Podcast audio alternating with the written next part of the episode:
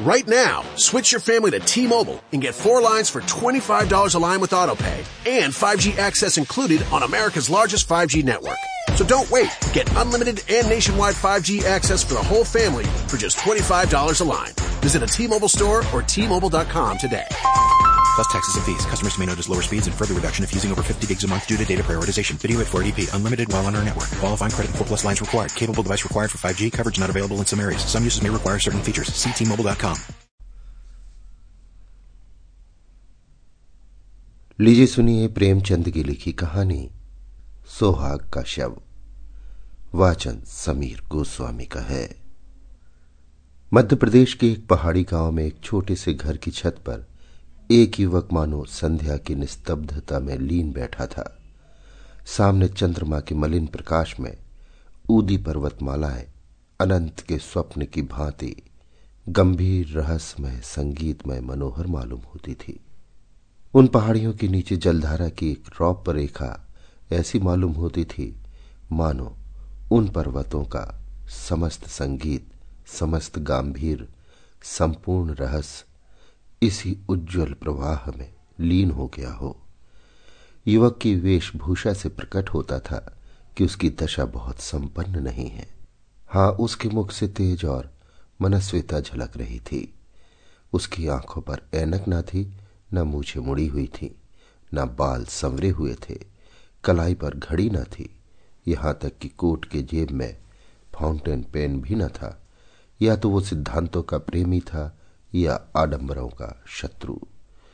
युवक विचारों में मौन उसी पर्वतमाला की ओर देख रहा था कि सहसा बादल की गरज से भयंकर ध्वनि सुनाई दी। नदी का मधुर गान उस भीषण नाद में डूब गया। ऐसा मालूम हुआ, मानो उस भयंकर नाद ने पर्वतों को भी हिला दिया है। मानो पर्वतों में कोई घोर संग्राम छिड़ गया है। ये रेलगाड़ी थी, जो नदी पर बने हुए पुल से चली आ रही थी। एक युवती कमरे से निकलकर छत पर आई और बोली, आज अभी से गाड़ी आ गई। इसे भी आज ही बैर ने बहाना था। युवक ने युवती का हाथ पकड़कर कहा, प्रिय, मेरा जी चाहता है कहीं ना जाऊँ। मैंने निश्चय कर लिया है। मैंने तुम्हारी खातिर से हामी भर ली थी, पर अब जाने की इच्छा नहीं होती। तीन साल कैसे कटेंगे? युवती ने कातर स्वर में कहा तीन साल के वियोग के बाद फिर तो जीवन पर्यंत कोई बाधा न खड़ी होगी। एक बार जो निश्चय कर लिया है, उसे पूरा ही कर डालो। अनंत सुख की आशा में मैं सारे कष्ट झेल लूँगी। ये कहते हुए युवती जलपान लाने के बहाने से फिर भीतर चली गई। आंसुओं का आवेग उसके काबू से बाहर हो गया। इन दोनों प्राणियों के वैवाहिक जीवन की ये पहली ही वर्षगांठ थी। युवक बंबई विश्वविद्यालय से एमए की उपाधि लेकर नागपुर के कॉलेज में अध्यापक था। नवीन युग की नई नई वैवाहिक और सामाजिक क्रांतियों ने उसे लेश मात्र भी विचलित न किया था। पुरानी प्रथाओं से ऐसी प्रगाढ़ ममता कदाचित वृद्धजनों को भी कम होगी। प्रोफेसर हो जाने के बाद उसके माता पिता ने इस बालिका से उसका विवाह कर दिया था। प्रथा अनुसार ही उस आँख में चौनी के खेल में उन्हें प्रेम का रत्न मिल गया। केवल छुट्टियों में यहाँ पहली गाड़ी से आता और आखिरी गाड़ी से जाता। ये दो चार दिन मीठे स्वप्न के समान कट जाते थे। दोनों बालकों की भांति रो रो कर विदा होते। इसी कोठे पर खड़ी होकर वो उसको देखा करती, जब तक निर्दयी पहाड़ियाँ उसे आड़ में न कर लेती। पर अभी साल भी न गुजरने पाया था कि वियोग ने अपना षड्यंत्र रचना शुरू कर दिया। केशव को विदेश जाकर शिक्षा पूरी करने के लिए एक वृत्ति मिल गई। मित्रों ने बधाइयाँ दी। किसके ऐसे भाग्य हैं जिसे बिना मांगे स्वभाग्य निर्माण का ऐसा अवसर प्राप्त हो? केशव बहुत प्रसन्न था। वो इसी दुविधा में पड़ा हुआ घर आया। माता पिता और अन्य संबंधियों ने इस यात्रा का घोर विरोध किया। नगर में जितनी बधाइयाँ मिली थी, यहाँ उससे कहीं अधिक बाधाएँ मिली। किंतु सुभद्रा की उच्चाकांक्षाओं की सीमा न थी। वो कदाचित केशव को इंद्रासन पर बैठा हुआ देखना चाहती थी। उसके सामने तब भी वही पति सेवा का आदर्श होता था। वो तब भी उसके सिर में तेल डालेगी, उसकी धोती छाटेगी, उसके पाँव दबाएगी और उसके पंखा झलेगी। उपासक की महत्वाकांक्षा उपास ही के प्रति होती है। वो उसको सोने का मंदिर बनवाएगा, उसके सिंहासन को रत्नों से सजाएगा, स्वर्ग से पुष्प लाकर भेंट करेगा, पर वो स्वयं वही उपासक रहेगा। जटा के स्थान पर मुकुट या कौपीन की जगह पीतांबर की लालसा उसे कभी नहीं सताती। सुभद्रा ने उस वक्त तक दम न लिया, जब तक केशव ने विलायत जाने का वादा न कर लिया। माता पिता ने उसे कलंकनी और न जाने क्या क्या कहा, पर अंत में सहमत हो गए। सब तैयारियाँ हो गई, स्टेशन समीप ही था। यहाँ गाड़ी देर तक खड़ी रहती थी।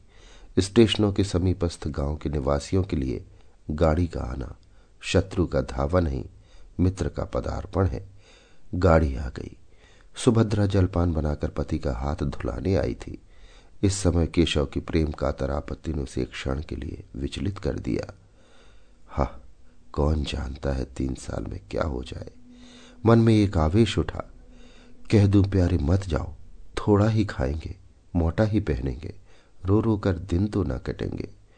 कभी केशव के आने में एक आधा महीना लग जाता था तो वो विकल हो जाया करती थी।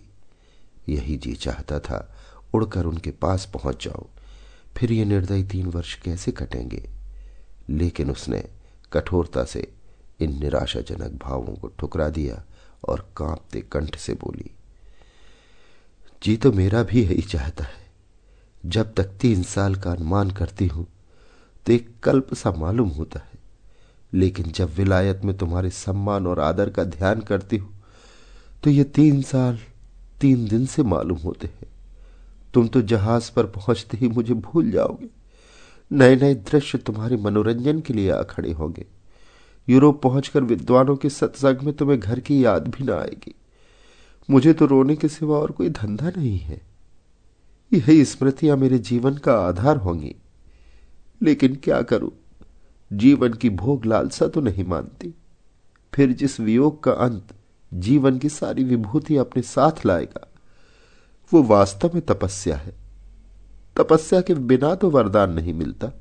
केशव को अब ज्ञात हुआ कि क्षणिक मोह के आवेश में स्वभाग्य निर्माण का ऐसा अच्छा अवसर त्याग देना मूर्खता है, खड़े होकर बोले रोना धोना मत, नहीं तो मेरा जीना लगेगा। सुभद्रा ने उसका हाथ पकड़कर हृदय से लगाते हुए उनके मुँह की ओर सजल नेत्रों से देखा और बोली, पत्र बराबर भेजते रहना। सुभद्रा ने फिर आँखों में आँसू भरे हुए मुस्कुराकर कहा, देखना, विलायती मिसों के जाल में न फंस जाना। केशव फिर चारपाई पर बैठ गया और बोला, तुम्हें यह कैसा संदेह है? तो लो, मैं जाऊँगा ही नहीं। सुभद्रा ने उसके गले में बाहें डालकर विश्वासपूर्ण दृष्टि से देखा और बोली, मैं दिल लगी कर रही थी। अगर इंद्रलोक की अप्सरा भी आ जाए तो आँख उठाकर न देखू। ब्रह्मा ने ऐसी दूसरी सृष्टि की ही नहीं। बीच में कोई छुट्टी मिले तो एक बार चले आना। नहीं प्रिय, बीच में शायद छुट्टी न मिलेगी।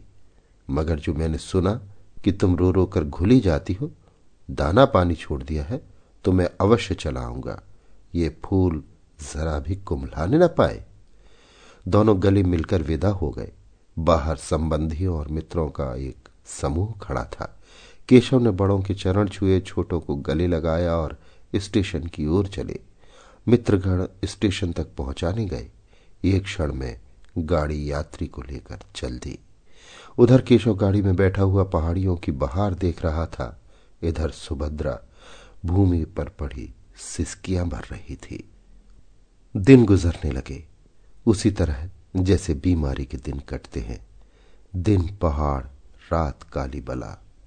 रात भर मनाती गुजरती थी कि किसी तरह भोर होता तो मनाने लगती कि जल्दी शाम हो। मैं की गई कि वहाँ जी बहलेगा। दस पाँच दिन परिवर्तन का कुछ असर हुआ, फिर उनसे भी बुरी दशा हुई। भागकर ससुराल चली आई। रोगी करवट बदलकर आराम का अनुभव करता है। पहले पाँच छह महीनों तक तो केशव के पत्र पंद्रहवें दिन बराबर मिलते रहे। उसमें वियोग के दुख कम नए नए दृश्यों का वर्णन अधिक होता था, पर सुभद्रा संतुष्ट थी। पत्र लिखती तो विरह व्यथा के सिवा उसे कुछ सूझता ही न था। कभी कभी जब जी बेचैन हो जाता तो पछताती कि व्यर्थ जाने दिया। कहीं एक दिन मर जाऊँ तो उनके दर्शन भी ना हो। लेकिन छठे महीने में पत्रों में भी विलंब होने लगा। कई महीनों तक तो महीनों में एक पत्र आता रहा। फिर वो भी बंद हो गया। सुभद्रा के चार छह पत्र पहुँच जाते तो एक पत्र आ जाता। वो भी बेदली से लिखा हुआ। काम की अधिकता और समय के अभाव के रोने से भरा हुआ। एक वाक्य भी ऐसा नहीं जिससे हृदय को शांति हो, जो टपकते हुए दिल पर मरहम रखे। हाँ, आदि से अंत तक प्रिय शब्द का नाम नहीं। सुभद्रा अधीर हो उठी। उसने यूरोप यात्रा का निश्चय कर लिया। वो सारे कष्ट सह लेगी सिर पर जो कुछ पड़ेगी सह लेगी केशव को आँखों से देखती रहेगी। वो इस बात को उनसे गुप्त रखेगी, उनकी कठिनाइयों को और न बढ़ाएगी, उनसे बोलेगी भी नहीं। केवल उन्हें कभी कभी आँख भरकर देख लेगी। ये उसकी शांति के लिए काफ़ी होगा। उसे क्या मालूम था कि उसका केशव उसका नहीं रहा? वो अब एक दूसरी ही कामनी के प्रेम का भिखारी है। सुभद्रा कई दिनों तक इस प्रस्ताव को मन में रखे हुए सेती रही। उसे किसी प्रकार की शंका न होती थी। समाचार पत्रों के पढ़ते रहने से उसे समुद्री यात्रा का हाल मालूम होता रहता था। एक दिन उसने अपने सास ससुर के सामने अपना निश्चय प्रकट किया। उन लोगों ने बहुत समझाया, रोकने की बहुत चेष्टा की। लेकिन सुभद्रा ने अपना हठ न छोड़ा। आखिर जब लोगों ने देखा कि ये किसी तरह नहीं मानती तो राज़ी हो गए। मैके वाली समझाकर हार गए। कुछ रुपए उसने स्वयं जमा कर रखे थे। कुछ ससुराल में मिले। माँ बाप ने भी मदद की। रास्ते के खर्च की चिंता न रही। इंग्लैंड पहुंचकर वो क्या करेगी? इसका अभी उसने कुछ निश्चय न किया। इतना जानती थी कि परिश्रम करने वाले को रोटियों की कहीं कमी नहीं रहती। विदा होते समय सास और ससुर दोनों स्टेशन तक आए। जब गाड़ी ने सीटी दी तो सुभद्रा ने हाथ जोड़कर कहा, मेरे जाने का समाचार वहाँ न लिखिएगा। नहीं तो उन्हें चिंता होगी और पढ़ने में उनका जीना लगेगा ससुर ने आश्वासन दिया, गाड़ी चल दी। लंदन के उस हिस्से में, जहाँ इस समृद्धि के समय में भी दरिद्रता का राज्य है, ऊपर के एक छोटे से कमरे में सुभद्रा एक कुर्सी पर बैठी है। उसे यहाँ आए आज एक महीना हो गया है। यात्रा के पहले उसके मन में जितनी शंकाएँ थी, सभी शांत होती जा रही हैं। बंबई बंदरगाह में जहाज़ पर जगह पाने का प्रश्न बड़ी आसानी से हल हो गया। वो अकेली औरत न थी जो यूरोप जा रही हो। पाँच छह स्त्रियाँ और भी उसी जहाज़ से जा रही थी। सुभद्रा को न जगह मिलने में कोई कठिनाई हुई, न मार्ग में। यहाँ पहुंचकर और स्त्रियों से संग छूट गया। कोई किसी विद्यालय में चली गई, दो तीन अपने पतियों के पास चली गई, जो यहाँ पहले आ गए थे। सुभद्रा ने इस महल्ले में एक कमरा ले लिया। जीविका का प्रश्न भी उसके लिए बहुत कठिन न रहा। जिन महिलाओं के साथ वो आई थी, उनमें कई उच्च अधिकारियों की पत्नियाँ थी, कई अच्छे अच्छे अंग्रेज़ घरानों से उसका परिचय था। सुभद्रा को दो महिलाओं को भारतीय संगीत और हिंदी भाषा सिखाने का काम मिल गया। शेष समय में वो कई भारतीय महिलाओं के कपड़े सीने का काम कर लेती है। केशव का निवास स्थान यहाँ से निकट है, इसलिए सुभद्रा ने इस मोहल्ले को पसंद किया है। कल केशव से दिखाई दिया था। ओह, उन्हें बस से उतरते देखकर उसका चित्त कितना आतुर हो उठा था। बस यही मन में आता था कि दौड़कर उनके गले से लिपट जाए और पूछे, क्यों जी तुम यहाँ आते ही बदल गए? याद है तुमने चलते समय क्या क्या वादे किए थे? उसने बड़ी मुश्किल से अपने को रोका था। तब से इस वक्त तक उसे मानो नशा सा छाया हुआ है। वो उनके इतने समीप है। चाहे रोज उन्हें देख सकती है, उनकी बातें सुन सकती है। हाँ स्पर्श तक कर सकती है। अभी उससे भाग कर कहाँ जाएँगे? उनके पत्रों की अब उसे क्या चिंता है? कुछ दिनों के बाद संभव है वो उनके होटल के नौकरों से जो चाहे पूछ सकती है। संध्या हो गई थी। धुएँ में बिजली की लालटने, रोती आँखों की भांति ज्योतिहीन से हो रही थी। गली में स्त्री पुरुष सैर करने जा रहे थे। सुभद्रा सोचने लगी, इन लोगों को आमोद में कितना प्रेम है। मानो किसी की चिंता ही नहीं, मानो सभी संपन्न हैं। जब ही ये लोग इतने एकाग्र होकर सब काम कर सकते हैं, जिस समय जो काम करना है, जी जान से करते हैं। खेलने की उमंग है तो काम करने की भी उमंग है। और एक हम है कि न हँसते हैं, न रोते हैं, मौन बने बैठे रहते हैं। इस फूर्ति का कहीं नाम नहीं। काम तो सारे दिन करते हैं, भोजन करने की भी फुर्सत नहीं मिलती, पर वास्तव में चौथाई समय भी काम में नहीं लगते। केवल काम करने का बहाना करते हैं। मालूम होता है, जाति प्राण शून्य हो गई है। सहसा उसने केशव को जाते देखा। हाँ, केशव ही था। कुर्सी से उठकर बरामदे में चली आई। प्रबल इच्छा हुई कि जाकर उनके गले से लिपट जाए। उसने अगर अपराध किया है तो उन्हीं के कारण तो। यदि वो बराबर पत्र लिखते जाते तो वो क्यों आती? लेकिन केशव के साथ वो युवती कौन है? अरे, केशव उसका हाथ पकड़े हुए है। दोनों मुस्कुरा मुस्कुरा कर बातें करते चले जाते हैं। ये युवती कौन है? सुभद्रा ने ध्यान से देखा। युवती का रंग सांवला था। वो भारतीय बालिका थी। उसका पहनावा भारतीय था। इससे ज़्यादा सुभद्रा को और कुछ न दिखाई दिया। उसने तुरंत जूते पहने द्वार बंद किया और एक क्षण में गली में आ पहुँची। केशव अब दिखाई न देता था, पर वो जिधर गया था, उधर ही वो बड़ी तेज़ी से लपकी चली जाती थी। वो युवती कौन है? वो उन दोनों की बातें सुनना चाहती थी, उस युवती को देखना चाहती थी। उसके पाँव इतनी तेज़ी से उठ रहे थे, मानो दौड़ रही हो, पर इतनी जल्दी दोनों कहाँ अदृश्य हो गए? अब तक उसे उन लोगों के समीप पहुँच जाना चाहिए था। शायद दोनों किसी बस पर जा बैठे। अब वो गली समाप्त करके एक चौड़ी सड़क पर आ पहुँची थी। दोनों तरफ़ बड़ी बड़ी जगमगाती हुई दुकानें थीं, जिनमें संसार की विभूतियाँ गर्व से फूल उठी थी। कदम कदम पर होटल और रेस्टोरेंट थे। सुभद्रा दोनों ओर नेत्रों से ताकती। पग पग पर भ्रांति के कारण मचलती कितनी दूर निकल गई, कुछ खबर नहीं। फिर उसने सोचा, यो कहाँ तक चली जाऊँगी? कौन जाने किधर गए? चलकर फिर अपने बरामदे से देखूँ। आखिर इधर से गए हैं तो इधर से लौटेंगे भी। ये ख्याल आते ही वो घूम पड़ी और उसी तरह दौड़ती हुई अपने स्थान की ओर चली। जब वहाँ पहुँची तो बारह बज गए थे और इतनी देर उसे चलते ही गुजरा। एक क्षण भी उसने कहीं विश्राम नहीं किया। वो ऊपर पहुँची तो गृह स्वामी ने कहा तुम्हारे लिए बड़ी देर से भोजन रखा हुआ है। सुभद्रा ने भोजन अपने कमरे में मंगा लिया, पर खाने की सुध किसे थी? वो उसी बरामदे में उसी तरफ़ टकटकी लगाए खड़ी थी, जिधर से केशव गया। एक बज गया, दो बजा, फिर भी केशव नहीं लौटा। उसने मन में कहा, वो किसी दूसरे मार्ग से चले गए। मेरा यहाँ खड़े रहना व्यर्थ है। चलू, सो रहूँ। लेकिन फिर ख्याल आ गया, कहीं आ ना रहे हो। मालूम नहीं, उसे कब नींद आ गई। दूसरे दिन प्रातःकाल सुभद्रा अपने काम पर जाने को तैयार हो रही थी कि एक युवती रेशमी साड़ी पहने आकर खड़ी हो गई और मुस्कुराकर बोली, क्षमा कीजिएगा, मैंने बहुत सवेरे आपको कष्ट दिया। आप तो कहीं जाने को तैयार मालूम होती हैं। सुभद्रा ने कुर्सी बढ़ाते हुए कहा, हाँ, एक काम से बाहर जा रही थी। मैं आपकी क्या सेवा कर सकती हूँ? ये कहते हुए सुभद्रा ने युवती को सिर से पाँव तक उसी आलोचनात्मक दृष्टि से देखा, जिससे स्त्रियाँ ही देख सकती हैं। सौंदर्य की किसी परिभाषा से भी उसे सुंदरी न कहा जा सकता था।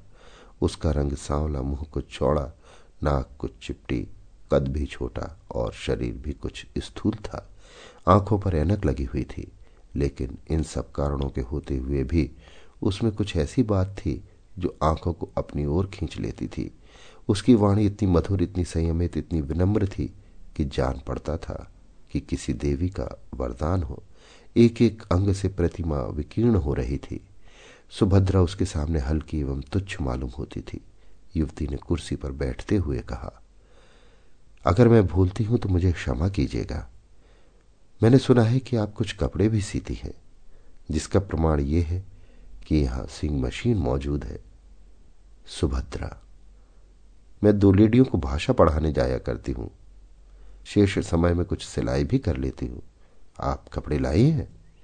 युवती, नहीं, अभी कपड़े नहीं लाई।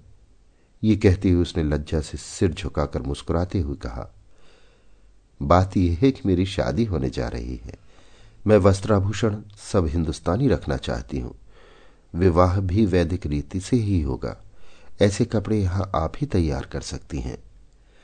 सुभद्रा ने हंसकर कहा, मैं ऐसे अवसर पर आपके जोड़े तैयार करके अपने को धन्य समझूँगी। वो शुभ तिथि कब है? युवती ने सकचाते हुए कहा, वो तो कहते हैं इसी सप्ताह में हो जाए, पर मैं उन्हें टालती आती हूँ। मैंने तो चाहा था कि भारत लौटने पर विवाह होता, पर वो इतने उतावले हो रहे हैं कि कुछ कहते नहीं बनता। अभी तो मैंने यही कहकर टाला है कि मेरे कपड़े सिल रहे हैं। सुभद्रा तो मैं आपके जोड़े बहुत जल्द दे दूँगी। युवती ने हंसकर कहा, मैं तो चाहती थी आप महीनों लगा देती। सुभद्रा, वाह, मैं इस शुभकार में क्यों विघ्न डालने लगी? मैं इसी सप्ताह में आपके कपड़े दे दूँगी और उनसे इसका पुरस्कार लूँगी। युवती खिलखिलाकर हँसी, कमरे में प्रकाश की लहरें सी उठ गई। बोली, इसके लिए तो पुरस्कार वो देंगे, बड़ी खुशी से देंगे। और तुम्हारे कृतज्ञ होंगे। मैंने प्रतिज्ञा की थी कि विवाह के बंधन में पड़ूँगी ही नहीं, पर उन्होंने मेरी प्रतिज्ञा तोड़ दी। अब मुझे मालूम हो रहा है कि प्रेम की बेड़ियाँ कितनी आनंदमय होती है। तुम तो अभी हाल ही में आई हो। तुम्हारे पति भी साथ होंगे? सुभद्रा ने बहाना किया। वो इस समय जर्मनी में है। संगीत में उन्हें बहुत प्रेम है। संगीत ही का अध्ययन करने के लिए वहाँ गए हैं। तुम भी संगीत जानती हो? बहुत थोड़ा। केशव को संगीत से बहुत प्रेम है। केशव का नाम सुनकर सुभद्रा को ऐसा मालूम हुआ जैसे बिच्छू ने काट लिया हो। वो चौंक पड़ी। युवती ने पूछा, आप चौंक कैसे गई? क्या केशव को जानती हो? सुभद्रा ने बात बनाकर कहा, नहीं, मैंने ये नाम कभी नहीं सुना। वो यहाँ क्या करते हैं? सुभद्रा को ख्याल आया, क्या केशव किसी दूसरे आदमी का नाम नहीं हो सकता? इसलिए उसने ये प्रश्न किया। उसी जवाब पर उसकी ज़िंदगी का फैसला था। युवती ने कहा, यहाँ विद्यालय में पढ़ते हैं। भारत सरकार ने उन्हें भेजा है। अभी साल भर भी तो आए नहीं हुआ। तुम देखकर प्रसन्न होगी। तेज और बुद्धि की मूर्ति समझ लो। यहाँ के अच्छे अच्छे प्रोफेसर उनका आदर करते हैं। ऐसा सुंदर भाषण तो मैंने किसी के मुँह से सुना ही नहीं। जीवन आदर्श है। मुझसे उन्हें क्यों प्रेम हो गया है? मुझे इसका आश्चर्य है। मुझमें न रूप है, न लावण ये तो मेरा सौभाग्य है। तो मैं शाम को कपड़े लेकर आऊँगी। सुभद्रा ने मन में उठते हुए वेग को संभाल कर कहा, अच्छी बात है। जब युवती चली गई तो सुभद्रा फूट फूट कर रोने लगी। ऐसा जान पड़ता था, मानो देह में रक्त ही नहीं। मानो प्राण निकल गए हैं। वो कितनी निस्सहाय, कितनी दुर्बल है। इसका आज अनुभव हुआ। ऐसा मालूम हुआ मानो संसार में उसका कोई नहीं है। अब उसका जीवन व्यर्थ है। उसके लिए अब जीवन में रोने के सिवा और क्या है? उसकी सारी ज्ञानेन्द्रिया शिथिल सी हो गई थी। मानो वो किसी ऊँचे वृक्ष से गिर पड़ी हो। हा, ये उसके प्रेम और भक्ति का पुरस्कार है। उसने कितना आग्रह करके केशव को यहाँ भेजा था। इसलिए कि यहाँ आते ही उसका सर्वनाश कर दे। पुरानी बातें याद आने लगी। केशव की वो प्रेमातुर आँखें सामने आ गई। वो सरल, सहज मूर्ति आँखों के सामने नाचने लगी। उसका जरा सिर धमकता था तो केशव कितना व्याकुल हो जाता था। एक बार जब उसे फसली बुखार आ गया था तो केशव घबरा कर पंद्रह दिन की छुट्टी लेकर घर आ गया था और उसके सिराहने बैठा रात भर पंखा झलता रहा था। वही केशव अब इतनी जल्दी उससे ऊब उठा उसके लिए सुभद्रा ने कौन सी बात उठा रखी? वो तो उसी को अपना प्राणाधार, अपना जीवन धन, अपना सर्वस्व समझती थी। नहीं नहीं, केशव का दोष नहीं। सारा दोष इसी का है। इसी ने अपनी मधुर बातों से उन्हें वशीभूत कर लिया है। इसकी विद्या, बुद्धि और वाकपटता ही ने उनके हृदय पर विजय पाई है। हाय, उसने कितनी बार केशव से कहा था, मुझे भी पढ़ाया करो। लेकिन उन्होंने हमेशा यही जवाब दिया तुम जैसी हो, मुझे वैसी ही पसंद हो। मैं तुम्हारी स्वाभाविक सरलता को पढ़ा पढ़ा कर मिटाना नहीं चाहता। केशव ने उसके साथ कितना बड़ा अन्याय किया है, लेकिन ये उनका दोष नहीं। ये इसी यौवन मत वाली छोकरी की माया है। सुभद्रा को इस ईर्ष्या और दुख के आवेश में अपने काम पर जाने की सुधना रही। वो कमरे में इस तरह टहलने लगी, जैसे किसी ने ज़बरदस्ती उसे बंद कर दिया हो। कभी दोनों मुट्ठियाँ बंध जाती कभी दांत पीसने लगती, कभी ओठ काटती। उन्माद की सी दशा हो गई। आँखों में भी एक तीव्र ज्वाला चमक उठी। ज्यो ज्यो केशव के इस निष्ठुर आघात को सोचती, उन कष्टों को याद करती, जो उसने उसके लिए झेले थे, उसका चित्त प्रतिकार के लिए विकल हो जाता था। अगर कोई बात हुई होती, आपस में कुछ मनोमालिन्य का लेश भी होता तो उसे इतना दुख न होता। ये तो उसे ऐसा मालूम होता था कि मानो कोई हँसते हँसते अचानक गले पर चढ़ बैठे। अगर वो उनके योग्य नहीं थी तो उन्होंने उससे विवाह ही क्यों किया था? विवाह करने के बाद भी उसे क्यों न ठुकरा दिया था? क्यों प्रेम का बीज बोया था? और आज, जब वो बीज पल्लवों से लहराने लगा, उसकी जड़ें उसके अंतस्थल के एक एक अणु में प्रविष्ट हो गई। उसका रक्त, उसका सारा उत्सर्ग वृक्ष को सींचने और पालने में प्रवृत्त हो गया। तो वो आज उसे उखाड़ कर फेंक देना चाहते हैं। क्या हृदय के टुकड़े टुकड़े हुए बिना वृक्ष उखड़ जाएगा? सहसा उसे एक बात याद आ गई। हिंसात्मक संतोष से उसका उत्तेजित मुखमंडल और भी कठोर हो गया।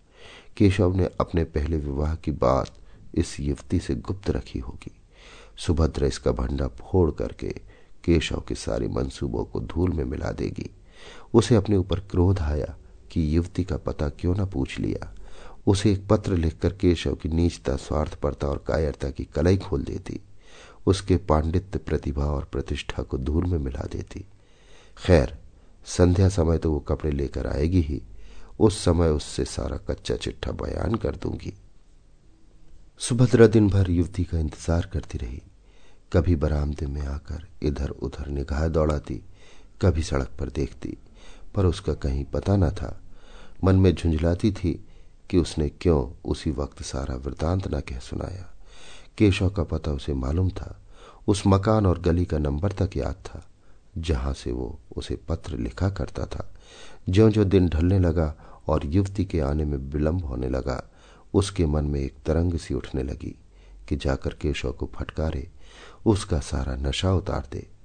कहे, तुम इतने भयंकर हिंसक हो इतने महान धूर्त हो, ये मुझे मालूम न था। तुम यही विद्या सीखने आए थे। तुम्हारे पांडित्य का यही फल है। तुम एक अबला को, जिसने तुम्हारे ऊपर अपना सर्वस्व अर्पण कर दिया, यो छल सकते हो। तुम में क्या मनुष्यता नाम को भी नहीं रह गई? आखिर तुमने मेरे लिए क्या सोचा है? मैं सारी ज़िंदगी तुम्हारे नाम को रोती रहूँ, लेकिन अभिमान हर बार उसके पैरों को रोक लेता। नहीं, जिसने उसके साथ ऐसा कपट किया है उसका इतना अपमान किया है, उसके पास वो न जाएगी। वो उसे देखकर अपने आंसुओं को रोक सकेगी या नहीं, इसमें उसे संदेह था और केशव के सामने वो रोना नहीं चाहती थी। अगर केशव उससे घृणा करता है तो वो भी केशव से घृणा करेगी। संध्या भी हो गई, पर युवती न आई, बत्तियाँ भी जली, पर उसका पता नहीं। एकाएक उसे अपने कमरे के द्वार पर किसी के आने की आहट मालूम हुई। वो कूद कर बाहर निकल आई। युवती कपड़ों का एक पुलिंदा लिए सामने खड़ी थी। सुभद्रा को देखते ही बोली, क्षमा करना, मुझे आने में देर हो गई। बात यह है कि केशव को किसी बड़े ज़रूरी काम से जर्मनी जाना है। वहाँ उन्हें एक महीने से ज़्यादा लग जाएगा। वो चाहते हैं कि मैं भी उनके साथ चलूँ। मुझसे उन्हें अपनी थीसिस लिखने में बड़ी सहायता मिलेगी। बर्लिन की पुस्तकालयों को छानना पड़ेगा। मैंने भी स्वीकार कर लिया है। केशव की इच्छा है कि जर्मनी जाने के पहले हमारा विवाह हो जाए।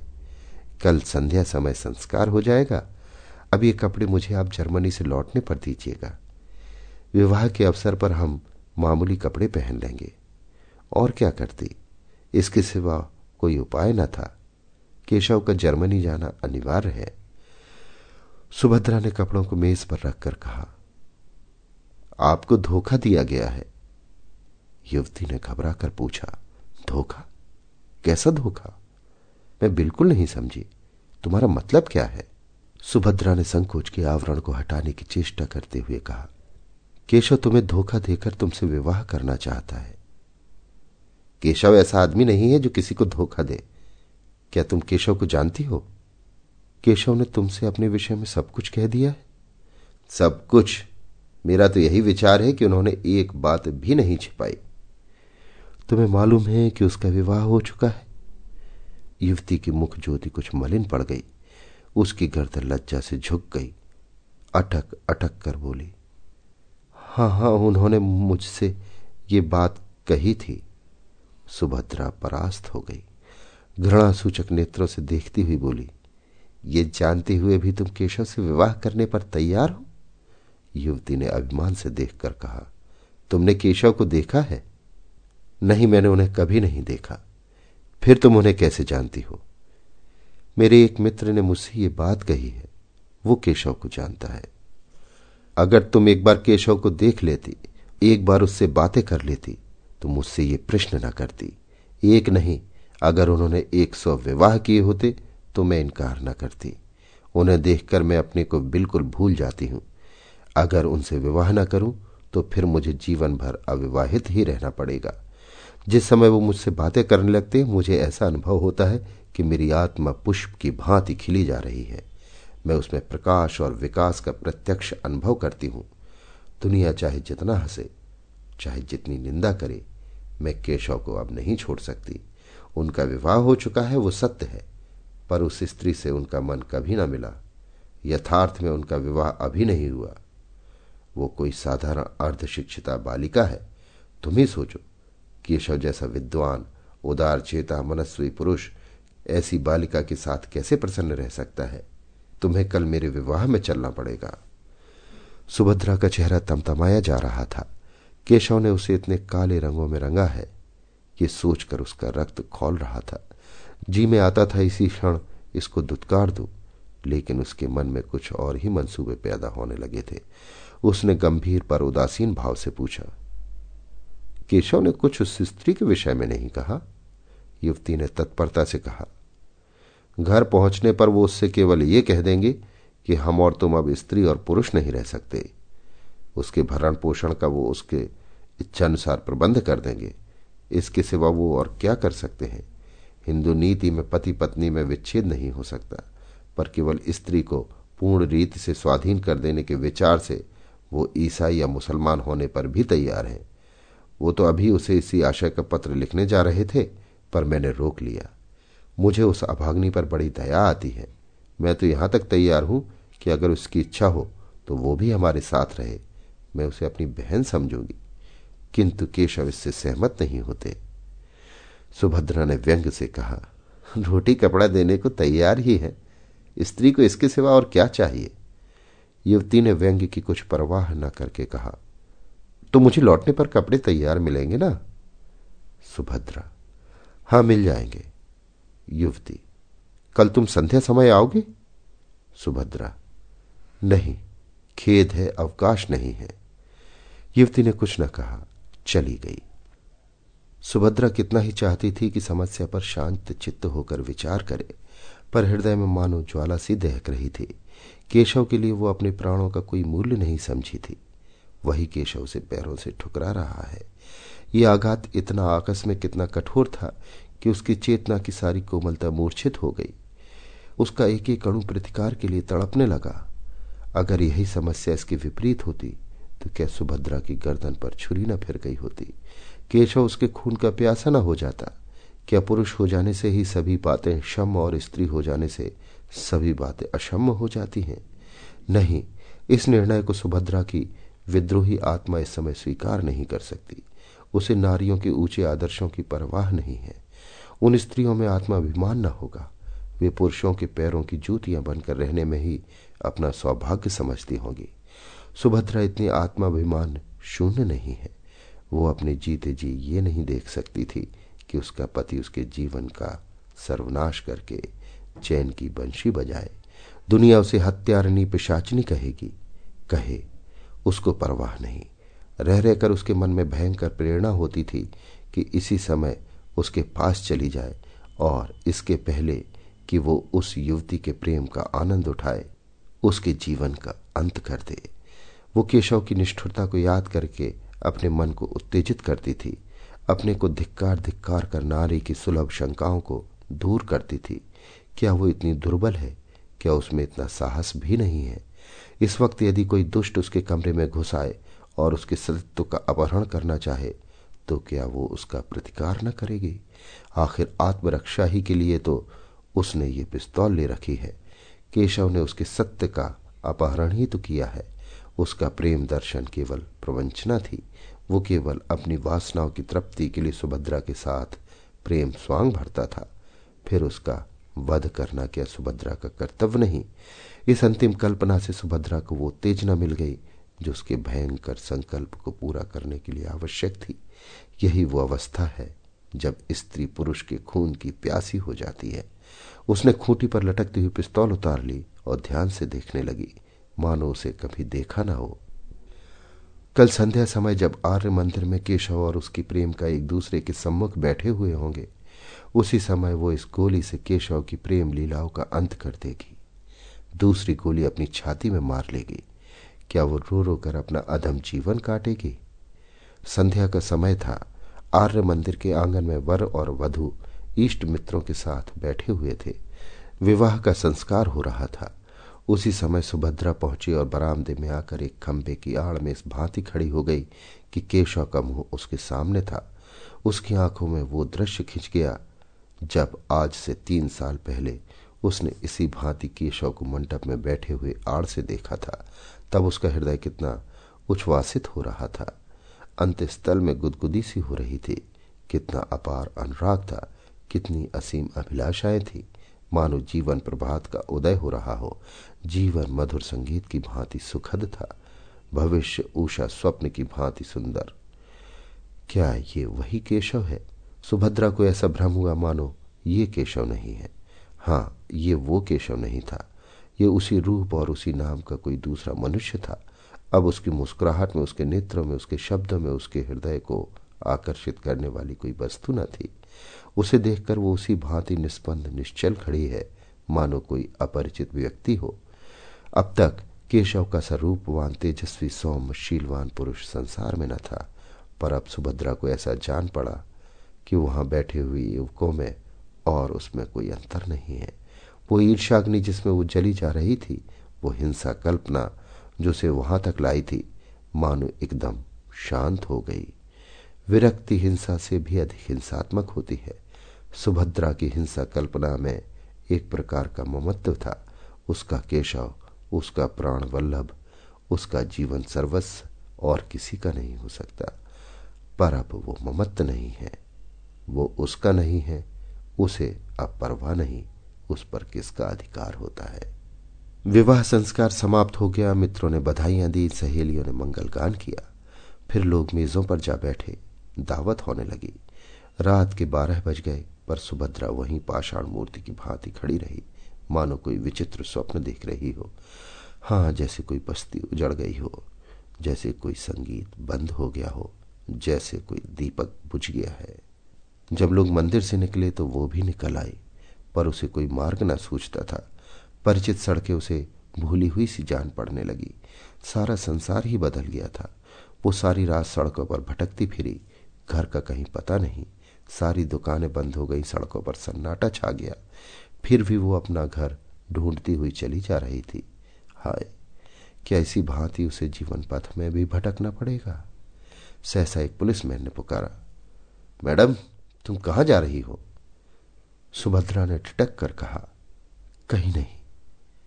तुम्हारा स्थान कहाँ है? मेरा स्थान? हाँ, तुम्हारा स्थान कहाँ है? मैं तुम्हें बड़ी देर से इधर उधर भटकते देख रहा हूँ। किस स्ट्रीट में रहती हो? सुभद्रा को उस स्ट्रीट का नाम तक याद ना था। तुम्हें अपनी स्ट्रीट का नाम तक याद नहीं? भूल गई। याद नहीं आता। सहसा उसकी दृष्टि सामने के एक साइन बोर्ड की तरफ़ उठी। ओह, यही तो उसकी स्ट्रीट है। उसने सिर उठाकर इधर उधर देखा। सामने ही उसका डेरा था और इसी गली में, अपने ही घर के सामने, ना जाने कितनी देर से वो चक्कर लगा रही थी। अभी प्रातःकाल ही था कि युवती सुभद्रा के कमरे में पहुँची। वो उसके कपड़े सी रही थी। उसका सारा तन मन कपड़ों में लगा हुआ था। कोई युवती इतनी एकाग्र चित्त होकर अपना श्रृंगार भी न करती होगी।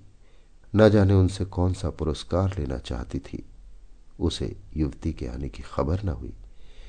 युवती ने पूछा, तुम कल मंदिर में नहीं आई?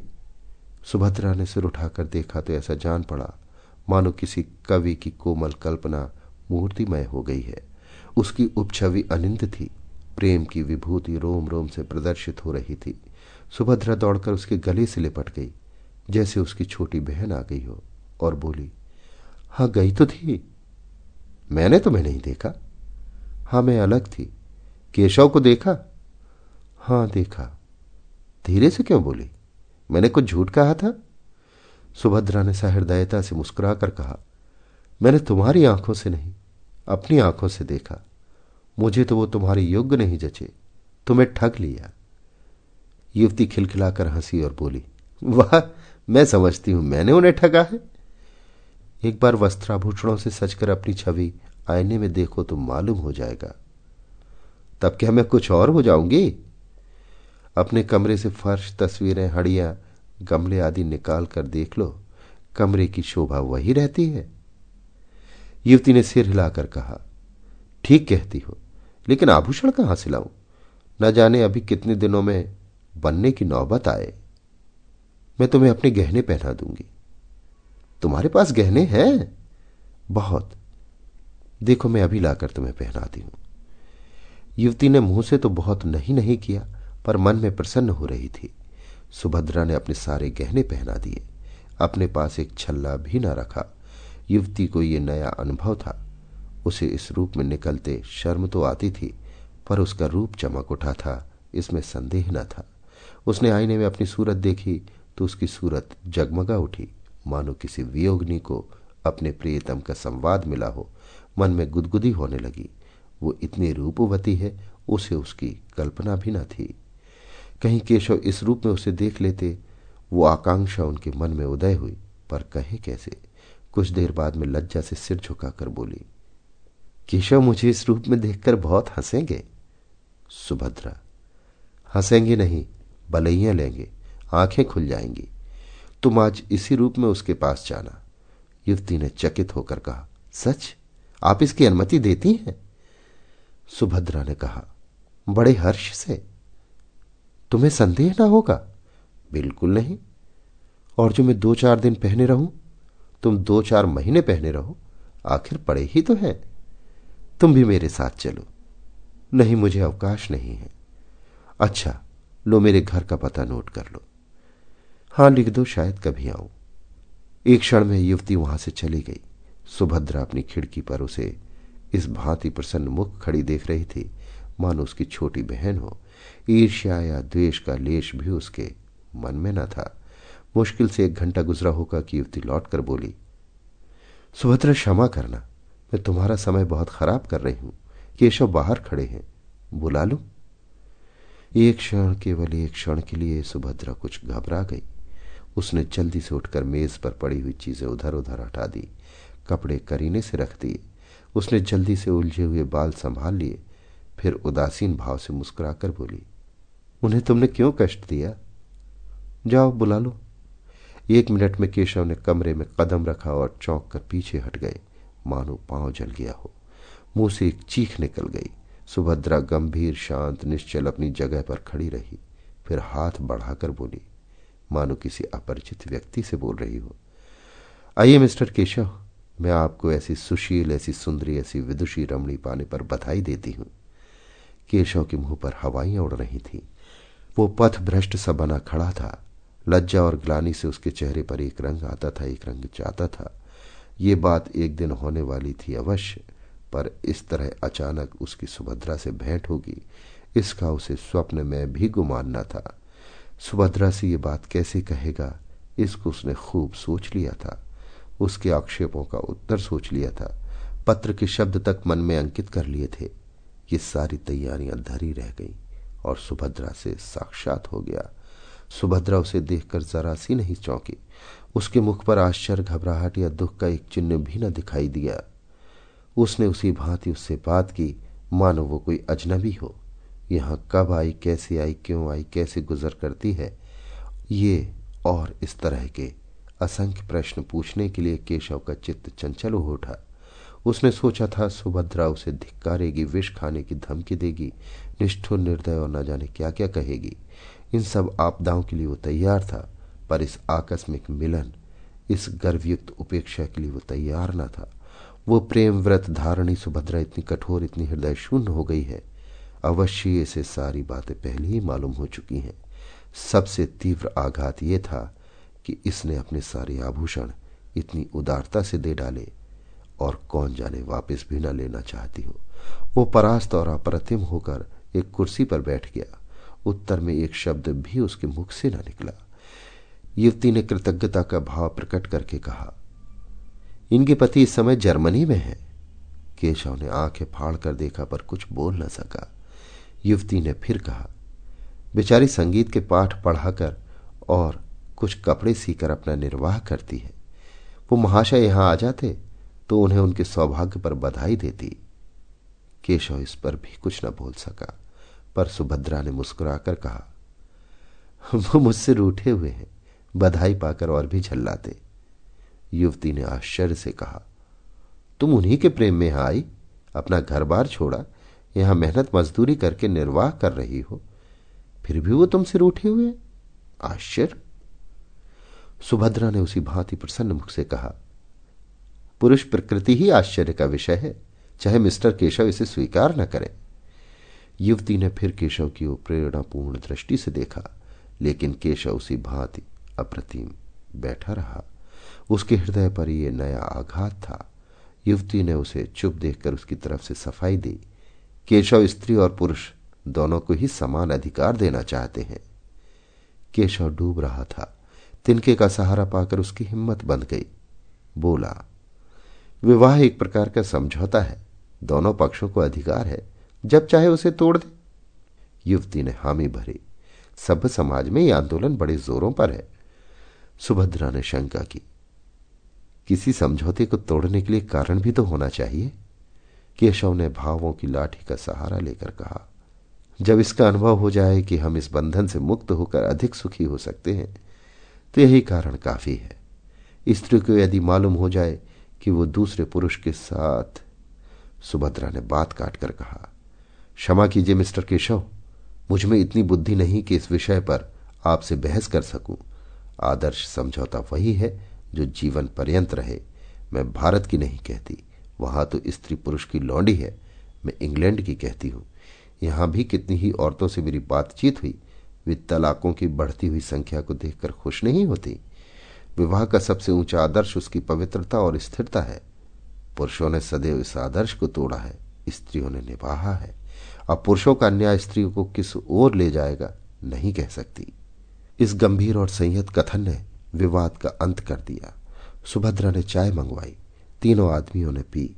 केशव पूछना चाहता था, अभी आप यहाँ कितने दिनों रहेंगी? लेकिन न पूछ सका। वो यहाँ पंद्रह मिनट और रहा, लेकिन विचारों में डूबा हुआ। चलते समय उससे ना रहा गया, पूछ ही बैठा। अभी आप यहाँ कितने दिन और रहेंगे? सुभद्रा ने ज़मीन की ओर ताकते हुए कहा। कह नहीं सकती। कोई ज़रूरत हो तो मुझे याद कीजिए। इस आश्वासन के लिए आपको धन्यवाद। केशव सारे दिन बेचैन रहा। सुभद्रा उसकी आँखों में फिरती रही। सुभद्रा की बातें उसके कानों में गूंजती रहीं। अब उसे इसमें कोई संदेह न था कि उसी के प्रेम में सुभद्रा यहाँ आई थी। सारी परिस्थिति उसकी समझ में आ गई थी। उस भीषण त्याग का अनुमान करके उसके रोए खड़े हो गए। यहाँ सुभद्रा ने क्या क्या कष्ट झेले होंगे? कैसी कैसी यातनाएँ सही होंगी? सब उसी के कारण। वो उस पर भार न बनना चाहती थी। इसीलिए तो उसने अपने आने की सूचना तक उसे न दी। अगर उसे पहले मालूम होता कि सुभद्रा यहाँ आ गई है तो कदाचित उसे उस युवती की ओर इतना आकर्षण ही ना होता। चौकीदार के सामने चोर को घर में घुसने का साहस नहीं होता। सुभद्रा को देखकर उसकी कर्तव्य चेतना जागृत हो गई। उसके पैरों पर गिरकर उससे क्षमा मांगने के लिए उसका मन अधीर हो उठा। वो उसके मुँह से सारा वृतांत सुनेगा। ये मौन उपेक्षा उसके लिए असह्य थी। दिन तो केशव ने किसी तरह काटा, लेकिन जो ही रात के दस बजे वो सुभद्रा से मिलने चला, युवती ने पूछा, कहाँ जाते हो? केशव ने बूट का लेस बांधते हुए कहा, जरा एक प्रोफेसर से मिलना है, इस वक्त आने का वादा कर चुका हूँ। जल्द आना। बहुत जल्द आऊँगा। केशव घर से निकला तो उसके मन में कितनी ही विचार तरंगे उठने लगी। कहीं सुभद्रा मिलने से इनकार कर दे तो नहीं, ऐसा नहीं हो सकता। वो इतनी अनुदार नहीं है। हाँ ये हो सकता है कि वो अपने विषय में कुछ ना कहे। उसे शांत करने के लिए उसने एक कृपा की कल्पना कर डाली। ऐसा बीमार था कि बचने की आशा न थी। उर्मिला ने ऐसी तन्मय होकर उसकी सेवा शुश्रूषा की कि उसे उससे प्रेम हो गया। कथा का सुभद्रा पर जो असर पड़ेगा, इसके विषय में केशव को कोई संदेह न था। परिस्थिति का बोध होने पर वो उसे क्षमा कर देगी। लेकिन इसका फल क्या होगा? क्या वो दोनों के साथ ही एक सा प्रेम कर सकता है? सुभद्रा को देख लेने के बाद उर्मिला को शायद उसके साथ रहने में आपत्ति हो। आपत्ति हो ही कैसे सकती है? उससे ये बात छिपी नहीं है। हाँ ये देखना है कि सुभद्रा भी इसे स्वीकार करती है कि नहीं। उसने जिस उपेक्षा का परिचय दिया है, उसे देखते हुए तो उसके मन में संदेह ही जान पड़ता है। मगर वो उसे मनाएगा, उसकी विनती करेगा उसके पैरों पड़ेगा और अंत में उसे मनाकर ही छोड़ेगा। सुभद्रा से प्रेम और अनुराग का नया प्रमाण पाकर वो मानो एक कठोर निद्रा से जाग उठा था। उसे अब अनुभव हो रहा था कि सुभद्रा के लिए उसके हृदय में जो स्थान था, वो खाली पड़ा हुआ है। उर्मिला उस स्थान पर अपना अधिपत्य नहीं जमा सकती। अब उसे ज्ञात हुआ कि उर्मिला के प्रति उसका प्रेम केवल वो तृष्णा थी, जो स्वादयुक्त पदार्थों को देखकर ही उत्पन्न होती है। वो सच्ची क्षुधा न थी अब फिर उसे सरल सामान्य भोजन की इच्छा हो रही थी। विलासनी उर्मिला कभी इतना त्याग कर सकती है? इसमें उसे संदेह था।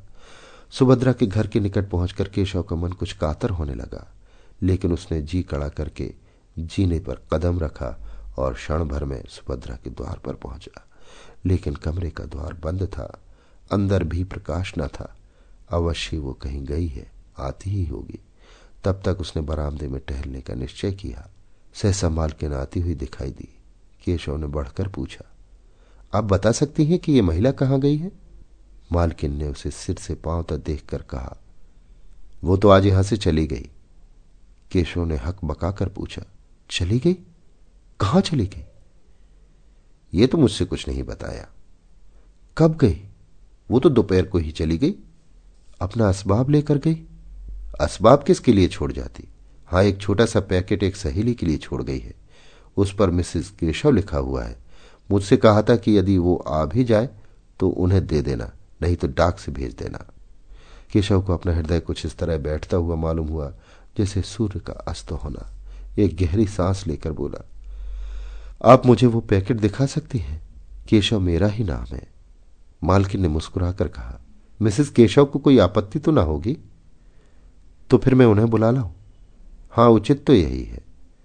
बहुत दूर जाना पड़ेगा। केशव कुछ ठिठकता हुआ जीने की ओर चला तो मालकिन ने फिर कहा, मैं समझती हूँ। आप इसे लिए ही जाइए। व्यर्थ आपको क्यों दौड़ाऊं? मगर कल मेरे पास एक रसीद भेज दीजिएगा। शायद उसकी ज़रूरत पड़े। ये कहते हुए उसने एक छोटा सा पैकेट लाकर केशव को दे दिया। केशव पैकेट लेकर इस तरह भागा, मानो कोई चोर भागा जा रहा हो। इस पैकेट में क्या है? ये जानने के लिए उसका हृदय व्याकुल हो रहा था। इसे इतना विलंब असह था कि अपने स्थान पर जाकर उसे खोले।